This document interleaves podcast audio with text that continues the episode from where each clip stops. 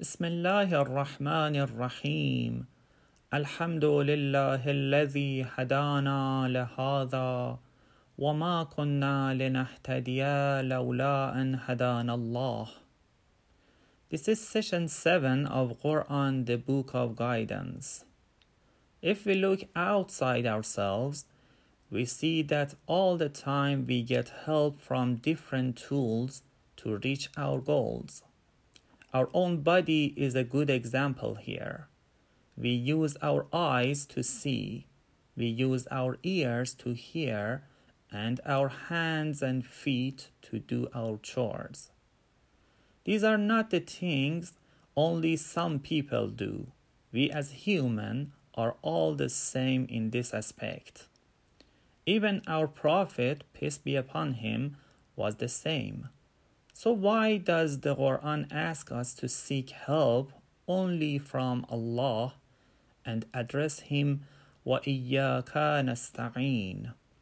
It means we only ask you for help. To understand the answer, we need to separate the outside world from our inner world. This verse is about our inner world, not the outside world.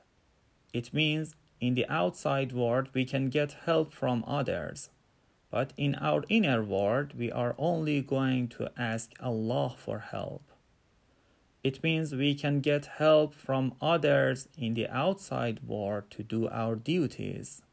But in our inner world, we don't ask them for help at all. To ask help in our inner world means to rely on something. It means to count on them.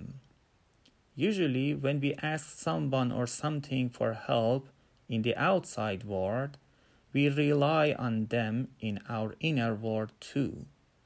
It means if that request for help in the outside world does not succeed, there will be a commotion in our inner world.